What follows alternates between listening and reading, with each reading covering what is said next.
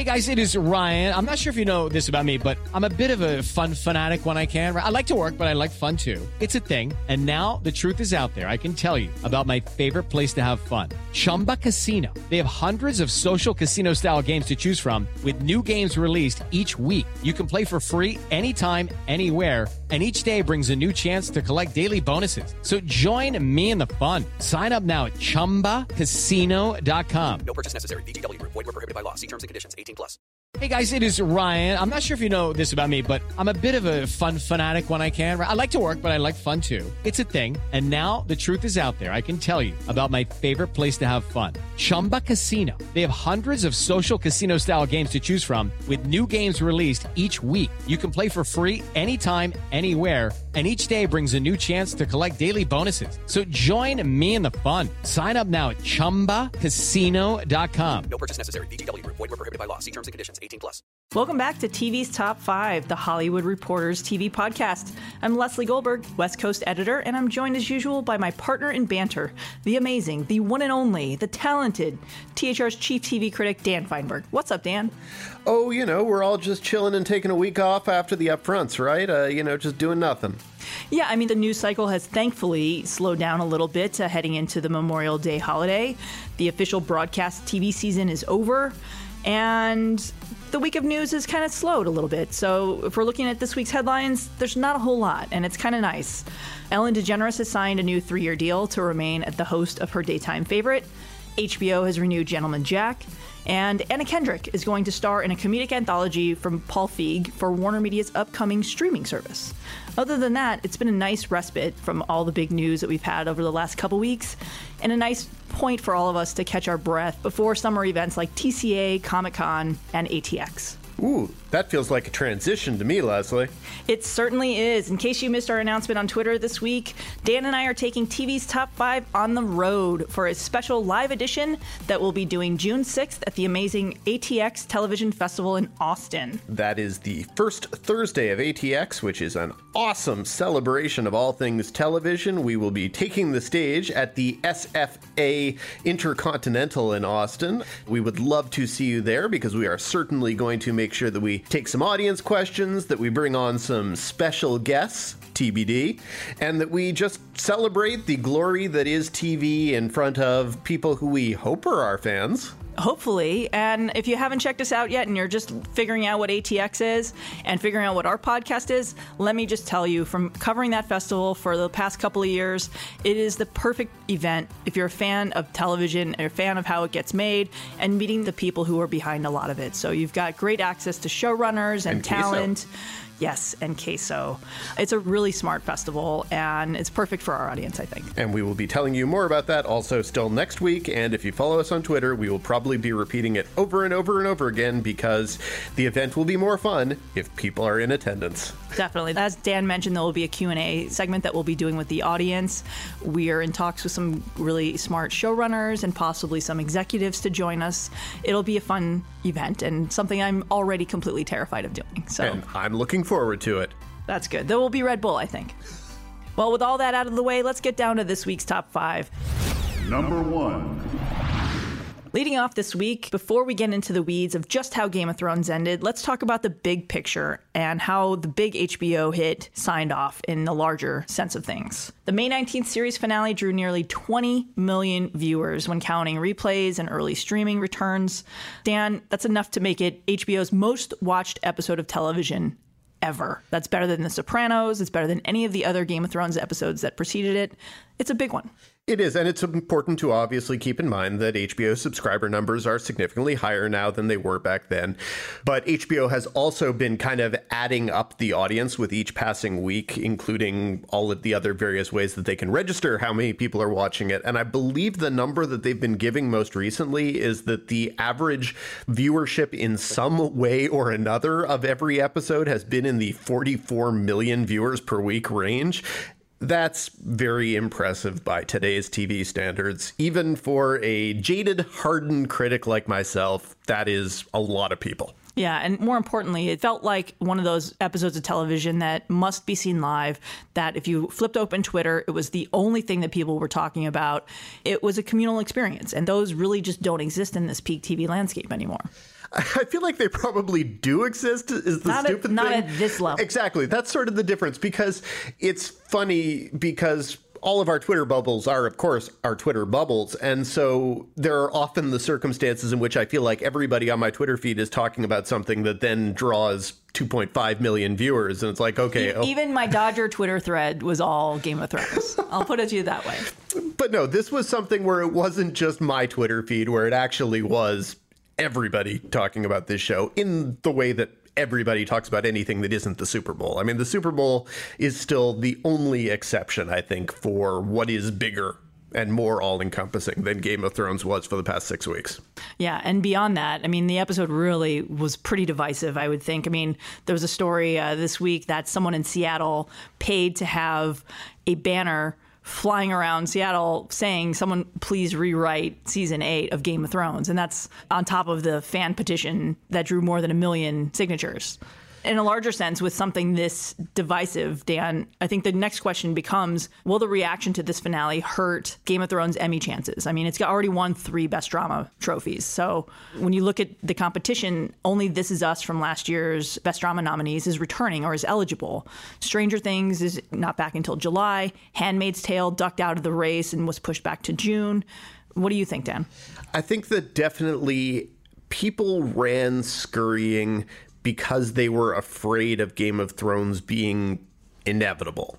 And I don't know that they were wrong to do so, but I think it also became a self fulfilling prophecy. They created the inevitability where ultimately the product on the screen did not necessarily reward that. I think that when it comes to Emmys, I really don't think they need to worry. This is again, this is me speaking from my point of Twitter bubbledom. In my Twitter bubble, I would say that I have noticed that the people who actually make TV, who I follow, are more impressed with the show because their perspective is from one of they know what it takes to make even a half hour comedy. And so they see a show with the scope of Game of Thrones and they know the number of people who had to be all on the same page to make that happen.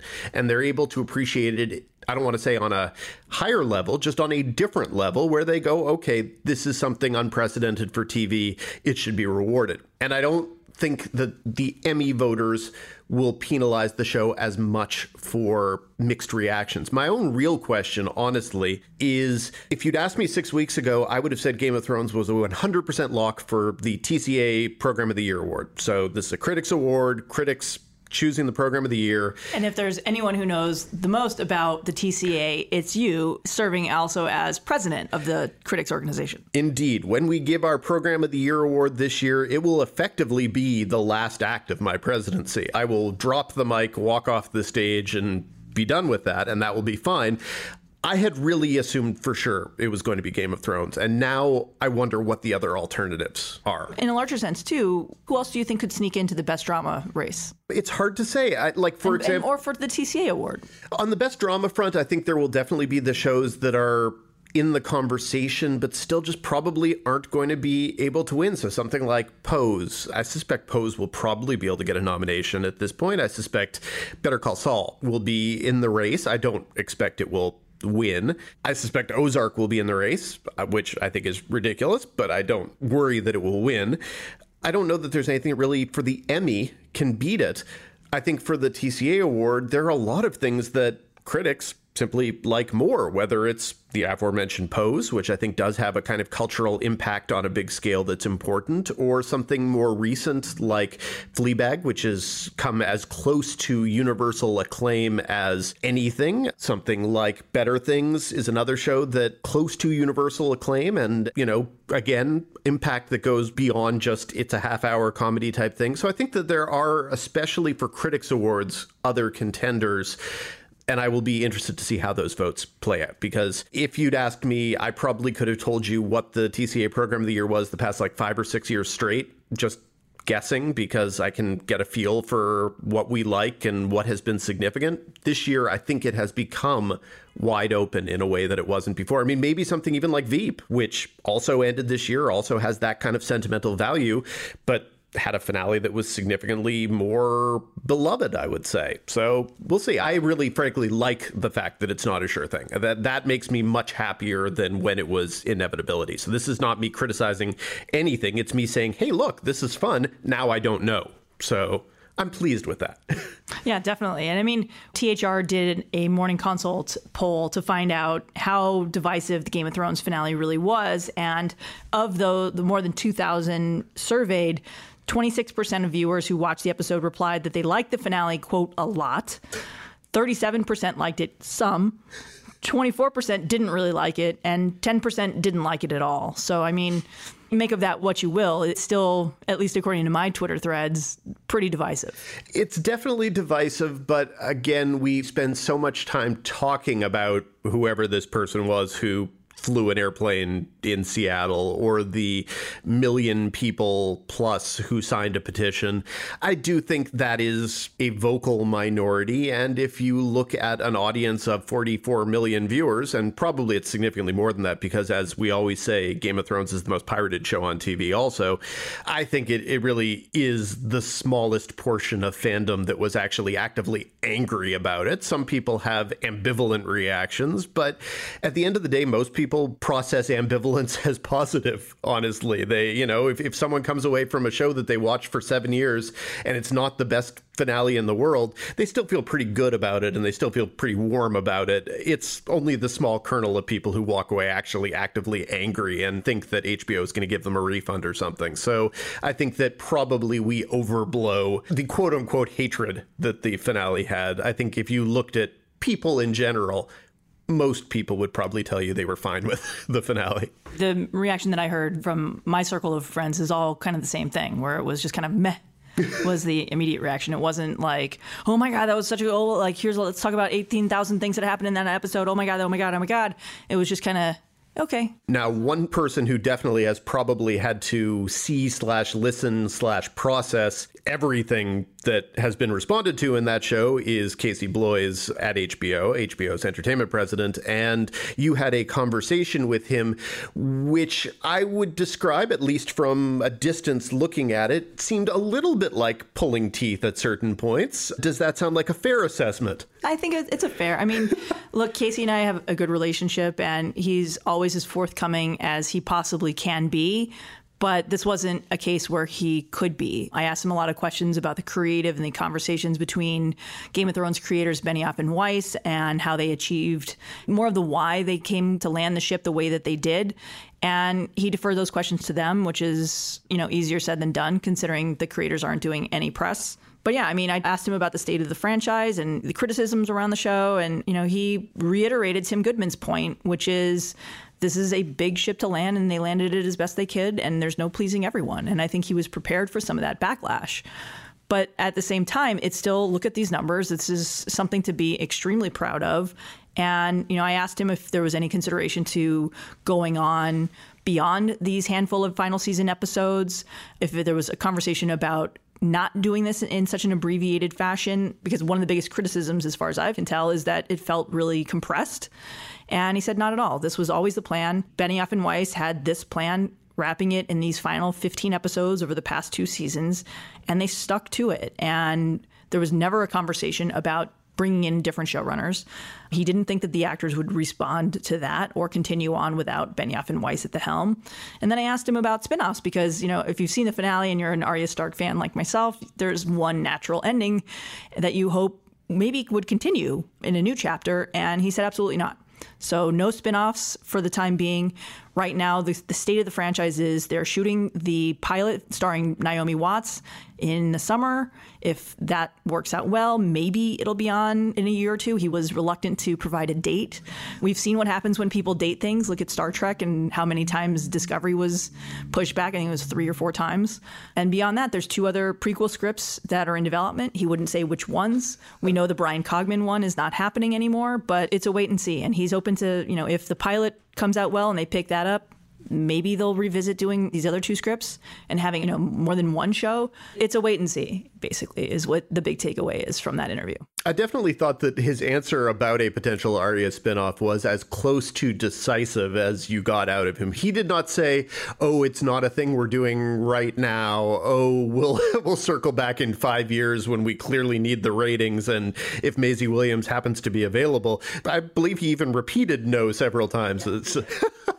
did it sound like he was holding anything back or did it sound like that was where it sounded pretty definitive. And if you you know follow Maisie Williams on social media, you can see that she's pretty much done with acting, at least for now. Or that's been my impression anyway. I just think at this exact moment, there's no practical reason for anyone other than fans to want that. Like if you're Maisie Williams, you'd like to see what else life happens to hold for you. If you're HBO, you know what all of the stars of the show got paid this year, and so you don't necessarily want to bring any of them back at the established pay structure that they've gotten the past two years. So waiting a few years seems like a really reasonable thing to do. Yeah, absolutely. Number two. Well, speaking of divisive, let's dive right into how. what are you saying about what are you saying about our next guest, Leslie? I'm saying the Game of Thrones series finale was divisive, and to talk about why oh. it was oh. divisive, we're going to welcome THR's Westeros expert and friend of the king, Josh Wigler. Welcome, Josh. Thank you. Everyone can agree that I am the worst, so nothing divisive about me. I was going to say exactly the opposite, Josh.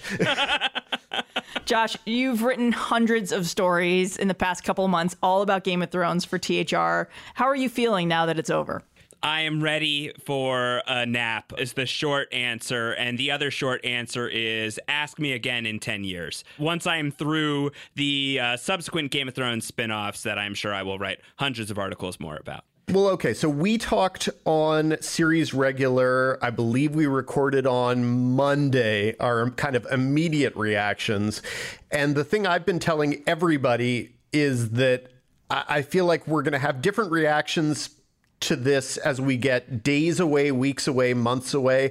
Are you feeling any differently about the finale and about the final season four days later? Like, has it sat with you at all? Yeah, it's it's sat with me, and and I do think that my my general opinion about the finale is is about the same as where it was when you and I spoke the other day, Dan. Which is, I thought it was fine. I, I thought that there were there were moments from the finale that were truly amazing and some visuals, some really striking images that were just spectacular, and some pieces of acting that were among the best we saw in the entire series. You know, I delivered my my official rankings of every episode in Game of Thrones history to THR a couple of days ago, and I ranked the finale relatively high. You know, there's 73 episodes in the whole show. I put it at 17, which I think is a lot higher than maybe some people would have it based on the divisive reaction that you're hearing from people.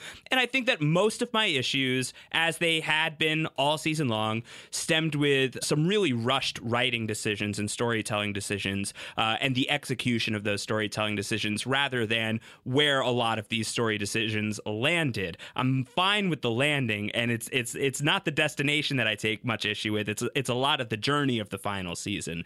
But I I, I can look past a lot of that stuff, and those are major issues that I have.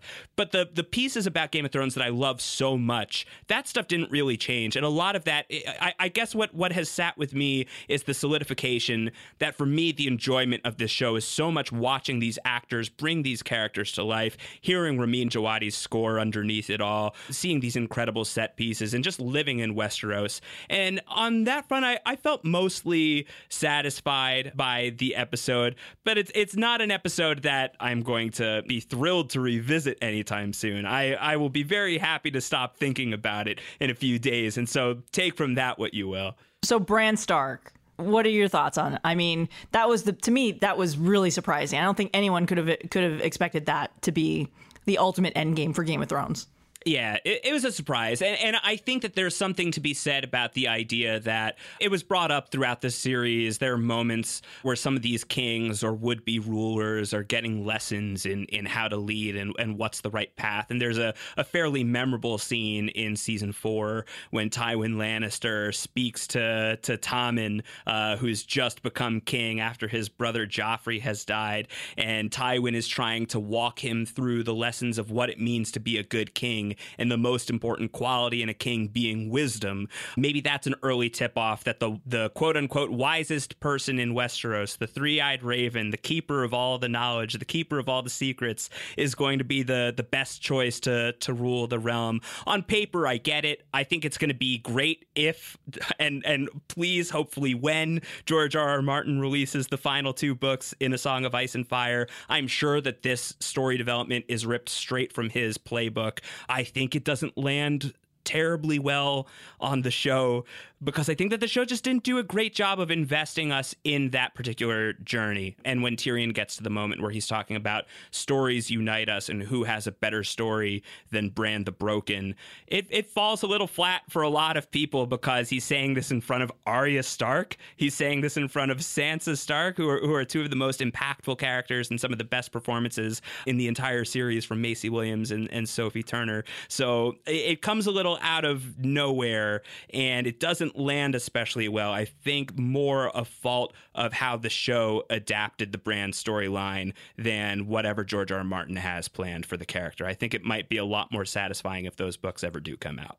We talked a little bit in the earlier segment about kind of the impression that we have gotten about fan reaction from within our particular bubbles and and your bubble on Twitter and elsewhere has obviously been shaped to some degree by your reputation as our Game of Thrones resident guru. Have you felt as if you've seen more anger from the fans than our general perception is, less? And do people feel as if you're kind of betraying the trust by having had quibbles this season? No, I have found myself to be one of the more measured perspectives on the final season of Game of Thrones, if I'm being honest. Of the people that I've seen, I've, I've, seen a lot of people take it very, very personally. I've seen a lot of people feel, you know, really personally hurt and aggrieved by some of the decisions that were made in uh, the final season of, of Game of Thrones. And I think for me, it was around episode four, I, I felt something a little bit wobbly around the long night and the rushed quality of the resolution to the White Walker storyline. That was the first moment that really made me stand up and take notice that, oh, wow, this is going fast. And then I think it was the next episode, The Last of the Starks, which is one of my least favorite episodes in Game of Thrones. We, we talked about this, Dan, in our Before the Storm columns about how frustrating it was to lose Rhaegal in the way that we lost Rhaegal and to lose Missandei the way we lose Missandei. And it's the episode with the coffee cup, so the seams are really showing in that one.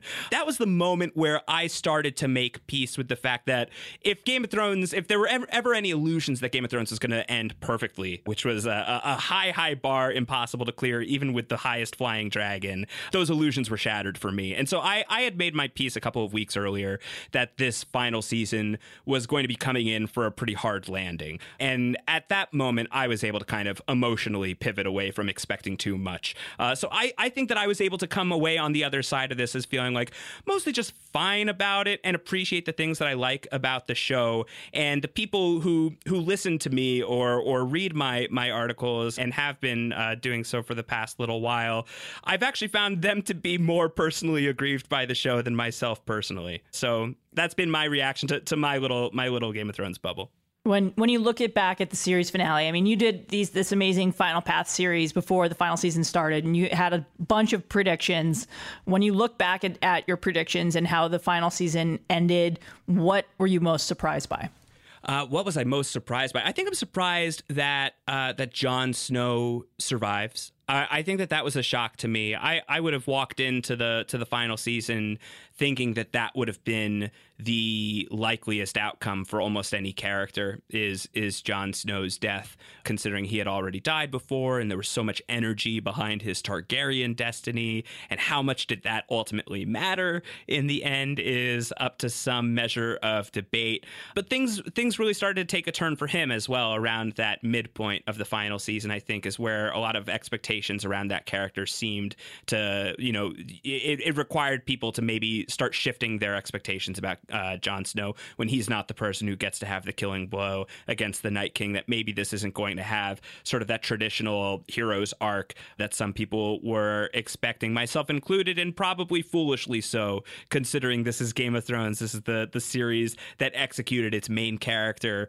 in the very first season with one episode still to go. So to expect that Game of Thrones was going to have Jon Snow have some sort of exciting sacrificial uh, gives his life for the realm type of story, was probably expecting the wrong thing. Though in its own way, Game of Thrones delivers a version of that. He just gets to survive it. So I think that that was my my biggest surprise. I was very happy to be right about a couple of things. I was very happy to be right that Tormund Giantsbane was the safest character on the board and was safe as of episode four. I would have been very sad to lose that man. Uh, I was happy that Sansa Stark ends as queen in the North. That's a very happy ending for her.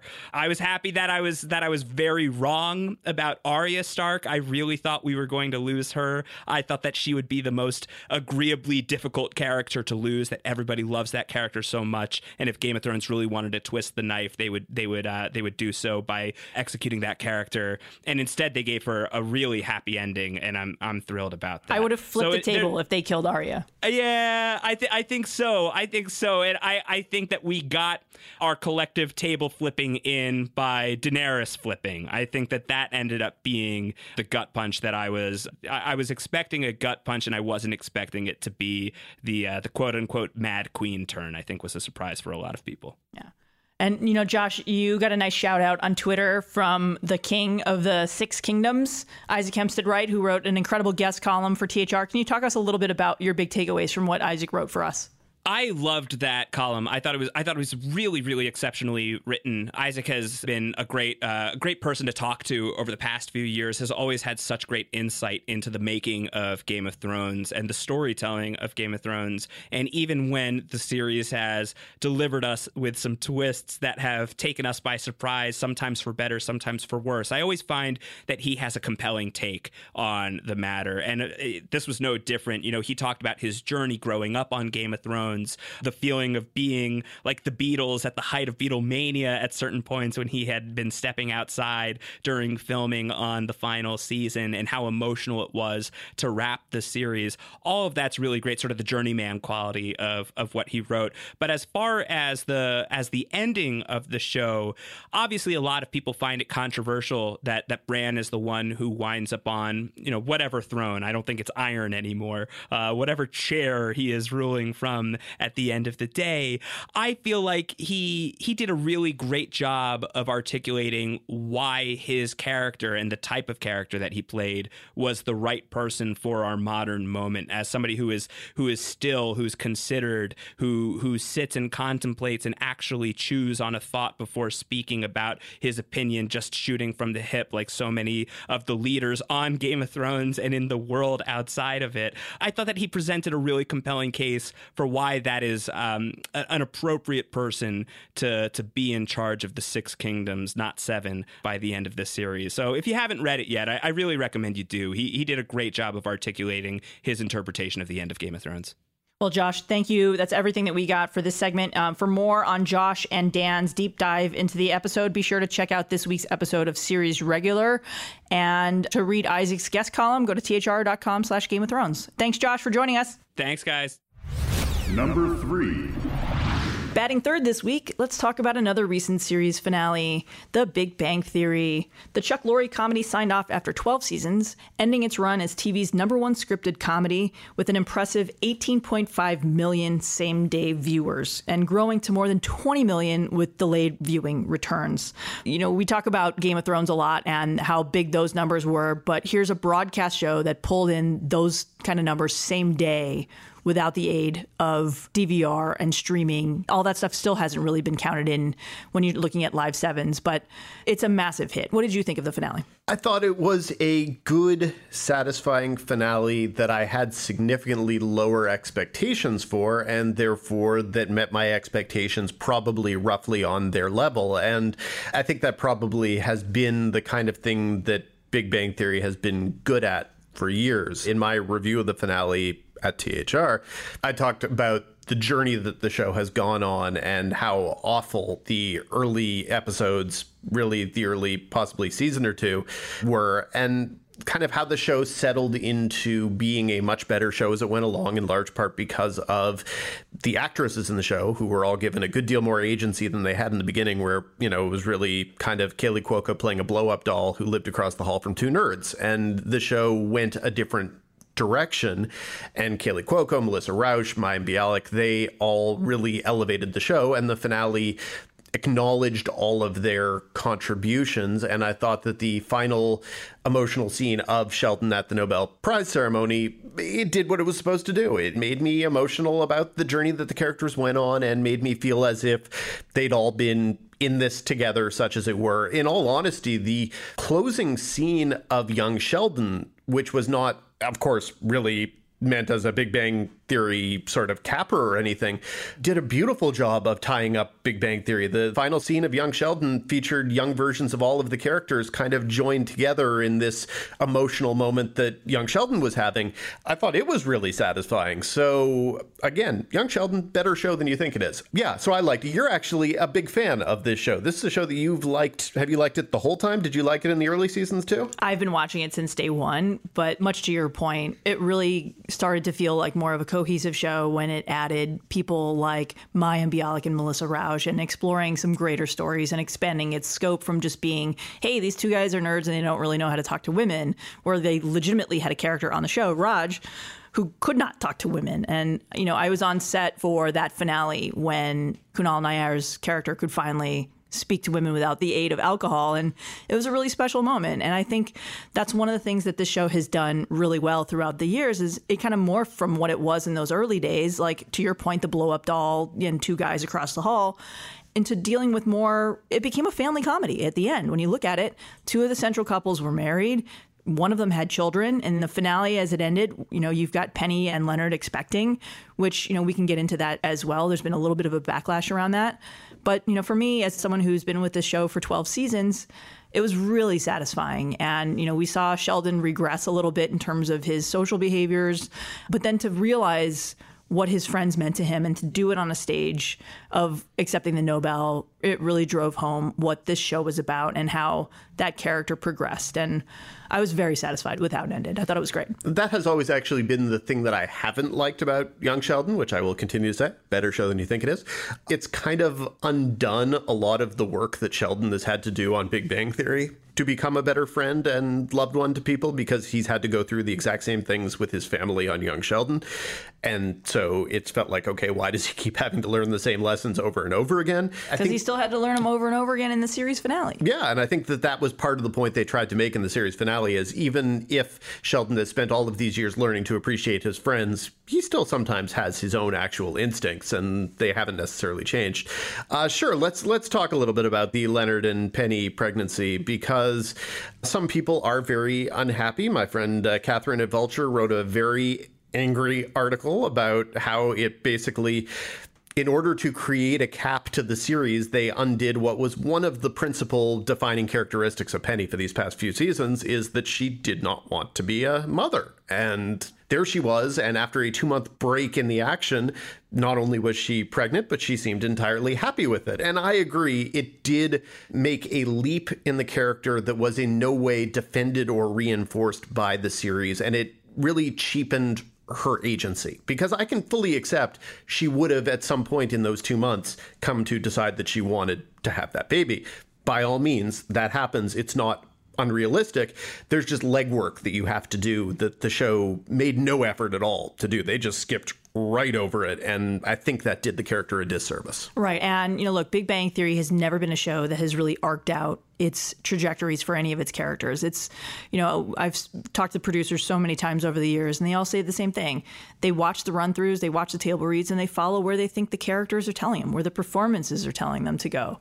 And as for Penny, I mean, we saw over the last couple of seasons Leonard really wanting to be a father, and Penny really just not interested in that. And that's totally fair. And to your point, the two month time jump that happened in the middle of the series finale, I mean, look, it was a two part episode. Of course, there's we find out that Sheldon and Amy win, and then there's a time jump and you see them accepting it. So it makes sense on that level.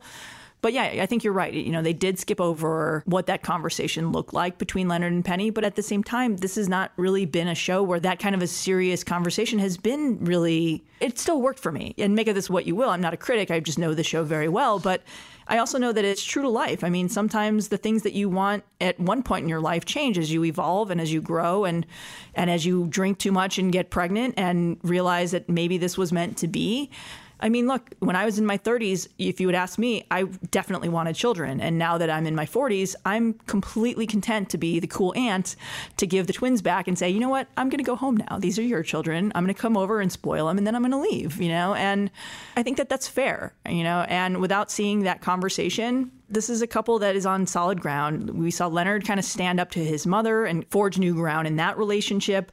To me, it worked with the progression of those two characters. You see them really kind of come into their own a little bit more over the last couple episodes of the series. What I would say is that they actually did do the groundwork, though, oddly, on Sheldon earlier in the season, because there was the episode in which Sheldon comes to appreciate babysitting Howard's children, and he comes to see them as a little bit as guinea pigs in a scientific experiment, but he comes to appreciate what one would value in having children. And so he got to have that episode where he got to have that arc. I feel like the revelation of Penny's pregnancy could have come with four episodes to go, and there could have been an episode or two dedicated to showing the journey that Penny went on, so that it didn't just feel as if the writers of the show, primarily men, came up with a resolution that felt like a happy ending to them without defending it. That would be all I would say. I'm not angry at it, but I understand the frustration that it feels like it left out something important for a character who we'd watched really grow and evolve. Yeah, absolutely. I also asked Kaley and Johnny Galecki if they would be open to doing a spin-off following their adventures in parenthood. Both really kind of said the same thing that they were not interested in pursuing another series like this again, but with the caveat that if Chuck Lorre were to call them and say, "Hey, this is something I want to do," they would both jump at the chance because neither are in the habit of saying no to Chuck Lorre. Now, this is one where you were actually at the taping of the finale. What do you want to tell us about the emotion of that particular night and event? I mean, you you already hit it. It was very emotional. I cried a couple of times, you know, seeing the experience and seeing some of the reveals. The episode had a really a lot of really fun callbacks for people who have been with the show the whole ride, like the elevator finally starting to work again.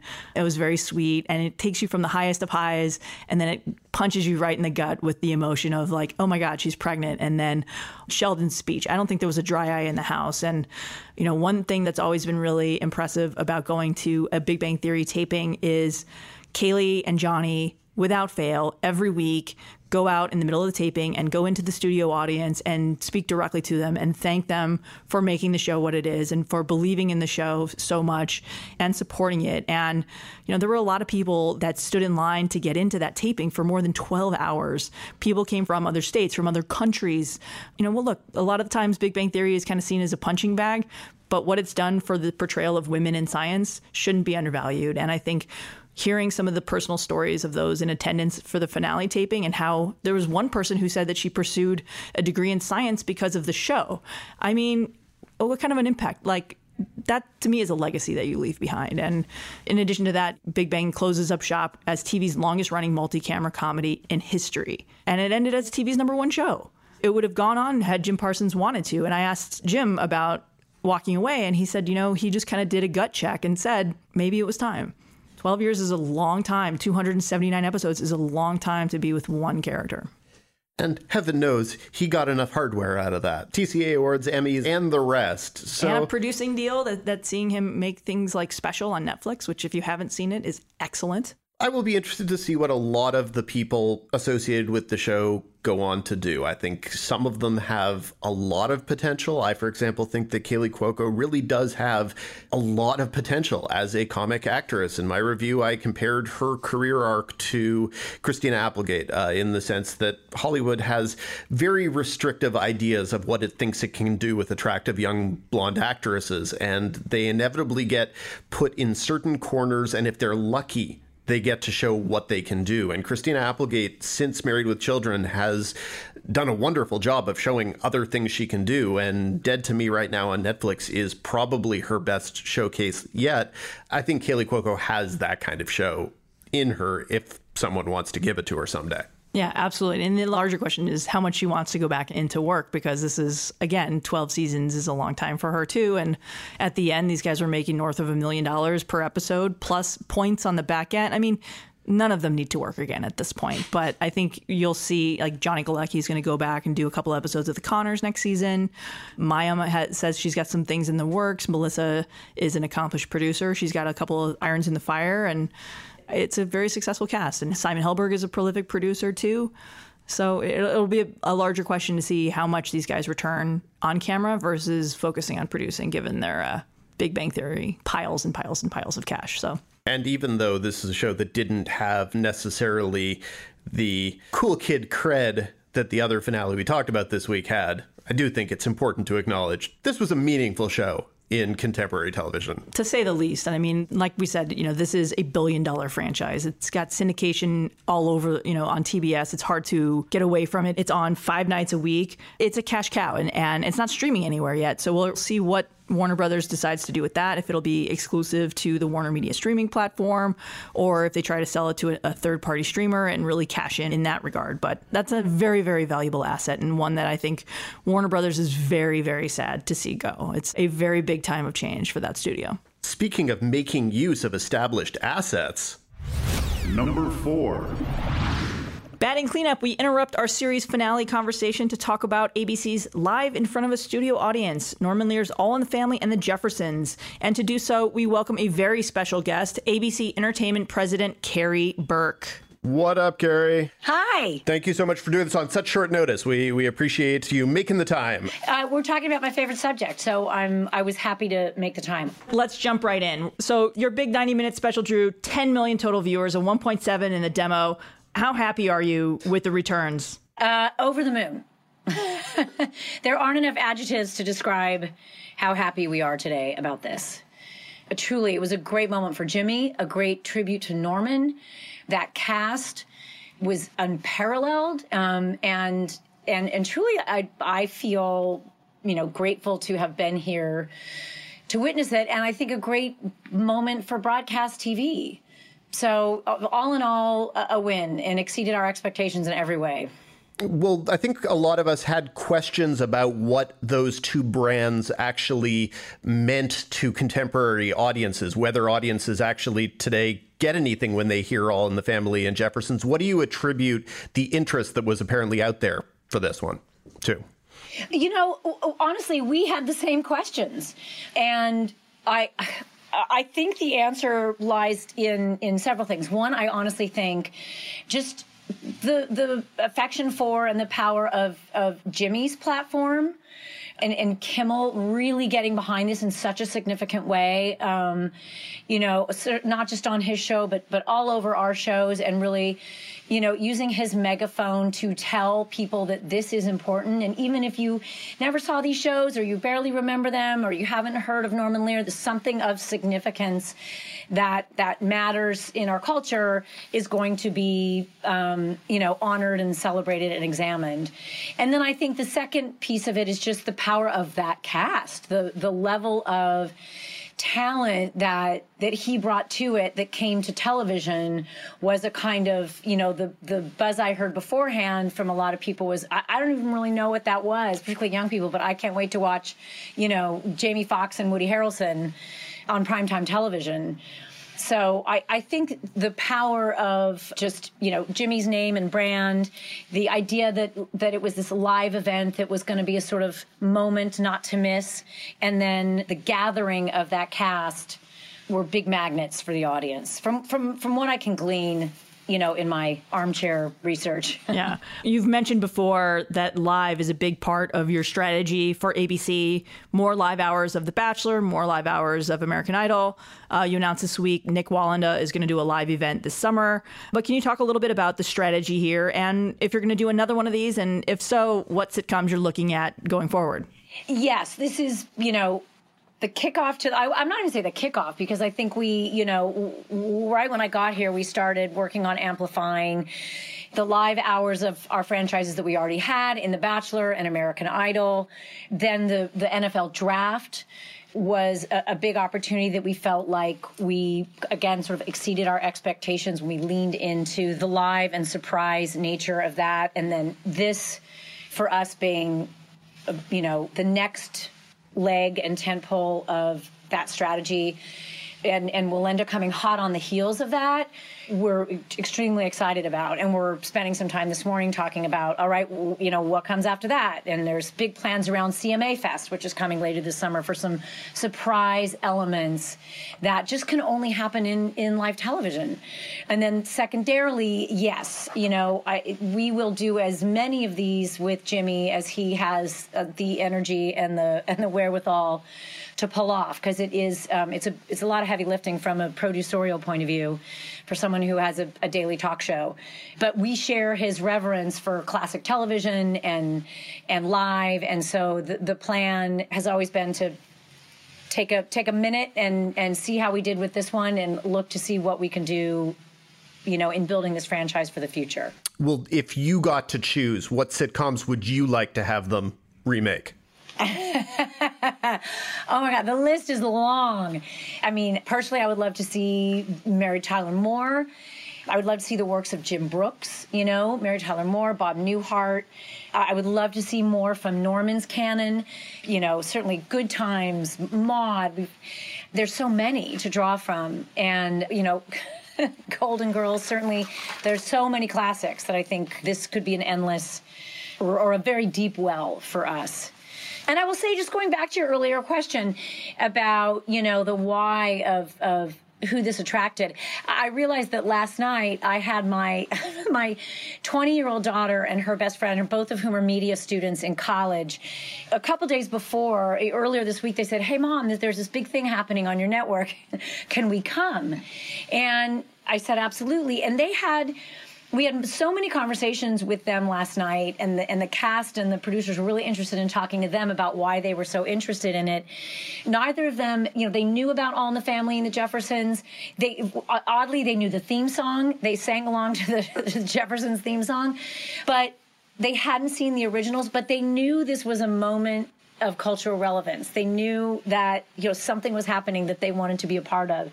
And so for me, it was so wonderful to experience the whole evening through their eyes and have them now be sort of evangelists for this kind of thing amongst their peer group. That that was really cool that this generation that may have never seen that, they're now going back and and watching those old episodes and talking about what what television was talking about in those days. And so so so that for me personally was incredibly cool, and I think that was kind of happening around around the country. Yeah, given the the returns that you've seen on this one, and and obviously the the wealth of sitcoms to explore is is deep. Is your goal to do this annually? Once you kind of figure out what the next thing is, is this something that you want to do every May to close out the TV season? You know what? We have not gotten that specific yet, but ideally, yes, if not more. I mean, truly, as you know, as I certainly wouldn't want to overdo it. I think it's a part of its attraction is that it's it you know it's special and and you know to be able to pull together that caliber of talent is you know can't happen regularly. But I think at the very least to have this be something that we're we're looking at as an annual event would be ideal. Well, could you speak at all to what the actual commitment was from the cast in terms of time, just like how, how much they had to put into it? Because obviously, the caliber of people you got has to be at least somewhat regulated by how much of their schedule they have to turn over to this. Yes, they rehearsed for about a week. wow. Yeah, isn't that amazing? I mean, they I think they just they did their first table read. We were still at the upfront. It was last week when was the upfront? My brain. That's how we feel too. I honestly think it was Wednesday. Was their table read? And we can't have you on without asking about this. What's happening with Whiskey Cavalier? uh, we were joking this morning that with Jimmy Kimmel that it was all an elaborate plan to to give Whiskey Cavalier a big finale lead in, the work that was done last night. You know, I, I I've said before I, that that was a, heartbreaking decision, and one that has has been a bit haunting. You know, and after the fact, just because we love the show so much, and the, and the people that produce the show are are like family you know, to us in many ways. I go back to Scrubs with Bill Lawrence and so, you know, I, I think that we are, are, just taking a hard look at if there's any way to bring that show back in, in a way in which it could actually have a, a, chance to succeed. And if not, you know, we will we will let it rest. But we are taking another uh, quick look just based on the you know our affection for the team and the show as to whether or not it, there could be any place where it could it could thrive on the schedule. And and we're going to make that decision this week. Well, Karey, that's it. All the questions we have. Thank you so much for, for taking some time out to talk all things ABC with us. It's always a pleasure getting to chat. You too, guys. Number five. As always, we wrap things up with our weekly Critics Corner segment. Dan, it's Memorial Day weekend, and the premieres are a bit light. Uh, Netflix launches Renee Zellweger anthology What If. Sundance bows its adaptation of The Name of the Rose. Season two of She's Gotta Have It debuts on Netflix. Vida returns for its sophomore season on Starz, and Nat Geo debuts The Hot Zone. What you got? It's definitely a slow weekend slash week for TV releases. Not exactly sure why that is, especially given that at the end of next week, and we'll talk about this in next week's Critics Corner, you got a couple big things with When They See Us and with the Deadwood movie on HBO, because next Friday, of course, not this Friday, is the big pre Emmy cutoff deadline. So for some reason, though, this week is a little bit slower. There are still good things to watch. Uh, I would probably recommend the last two things you just listed. I think Vida on Starz is a show that premiered last May a little bit quietly. I think it probably could have gotten more critical discussion and general adulation because I think it's a very good show. Uh, creator Tanya Saracho has done a very good job of looking at an East Los Angeles neighborhood with all of its language and sexual diversity. Uh, the show has a very basic premise. Two sisters return to Boyle Heights for their mother's funeral and discover secrets and find themselves discussing whether or not they want to attempt to run the rundown bar that she left behind. The two leading actresses, uh, Melissa Barrera and Mishel Prada, are both really wonderful. I, I, think they both get better with each episode. The first season was only six episodes, the second season is only 10. The episodes tend to be between 30 and 32 minutes, so it's a really fast show to watch. You can catch up on it in a hurry. It's a distinctive show with a lot of things on its mind. It's a sexy show, it's an emotional show, it's occasionally funny, though I wouldn't call it a comedy. But yeah, I think I think a lot of people would like it. Again, not really a show for the whole family. It really has a lot of nudity and a lot of uh, screwing. So you know, don't don't think you're going to sit on an airplane and watch this one on your laptop unless you want to get really really uncomfortable. Especially I mean, Starz, so you kind of know what to expect. exactly exactly. It's a as as my friend and colleague Alan Sepinwall observed when he watched the opening 20 seconds of the season two premiere. Yeah, this is definitely a Starz show it is. Speaking of shows that get to their point in a hurry, National Geographic's Hot Zone has somebody barfing up a large. Um, you cannot see Leslie's face, but she's making a face. A large uh, barf bag of blood basically on an airplane in uh, 1980 something Africa. And that's where the show goes. They make sure that someone is bleeding out within the first 10 minutes. It is a show that will disturb you in many of the same ways that the Richard Preston book did when it came out 20 years ago. I think it is a a very fast-paced sort of summer beach read of a TV show, a little bit like the book was, as opposed to something more substantive like HBO's Chernobyl, which I think does a lot of the same things, but really gets a lot deeper under your skin and makes it hit home in a in a different, more harrowing way. I think Chernobyl is a great show. I think that Hot Zone is a fun show that will disturb you and gross you out, and that you definitely don't want to watch while eating. So, uh, and and Leslie has not changed the face that she's made. This, incidentally, is exactly why you want to come to the live TV's top five on June sixth at ATX TV Festival in Austin, because you're just missing out on all of Leslie's faces if you're not seeing us live. So hopefully those of you who are in Austin for ATX Fest will come and see us live because that's what you should be watching that week. Well, that's it for us this week. We will be back next week. And until then, be sure to check out Josh Wigler's Series Regular podcast and Scott Feinberg's always excellent awards chatter. And until then, be sure to subscribe to TV's Top 5 on your various podcast platforms. And as I like to say, if you like us, you should definitely rate the podcast. If you really like us, you should review us. Talk to us on Twitter, etc. If you have questions, we'll get back to a mailbag segment at some point. Our email address is tv's top 5 at thr.com. Send us emails. We like to hear from you. And with that, until next week, Leslie. Until next week, Dan.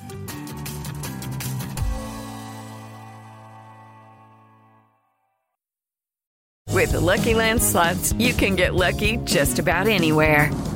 This is your captain speaking. Uh, we've got clear runway and the weather's fine, but we're just going to circle up here a while and uh, get lucky.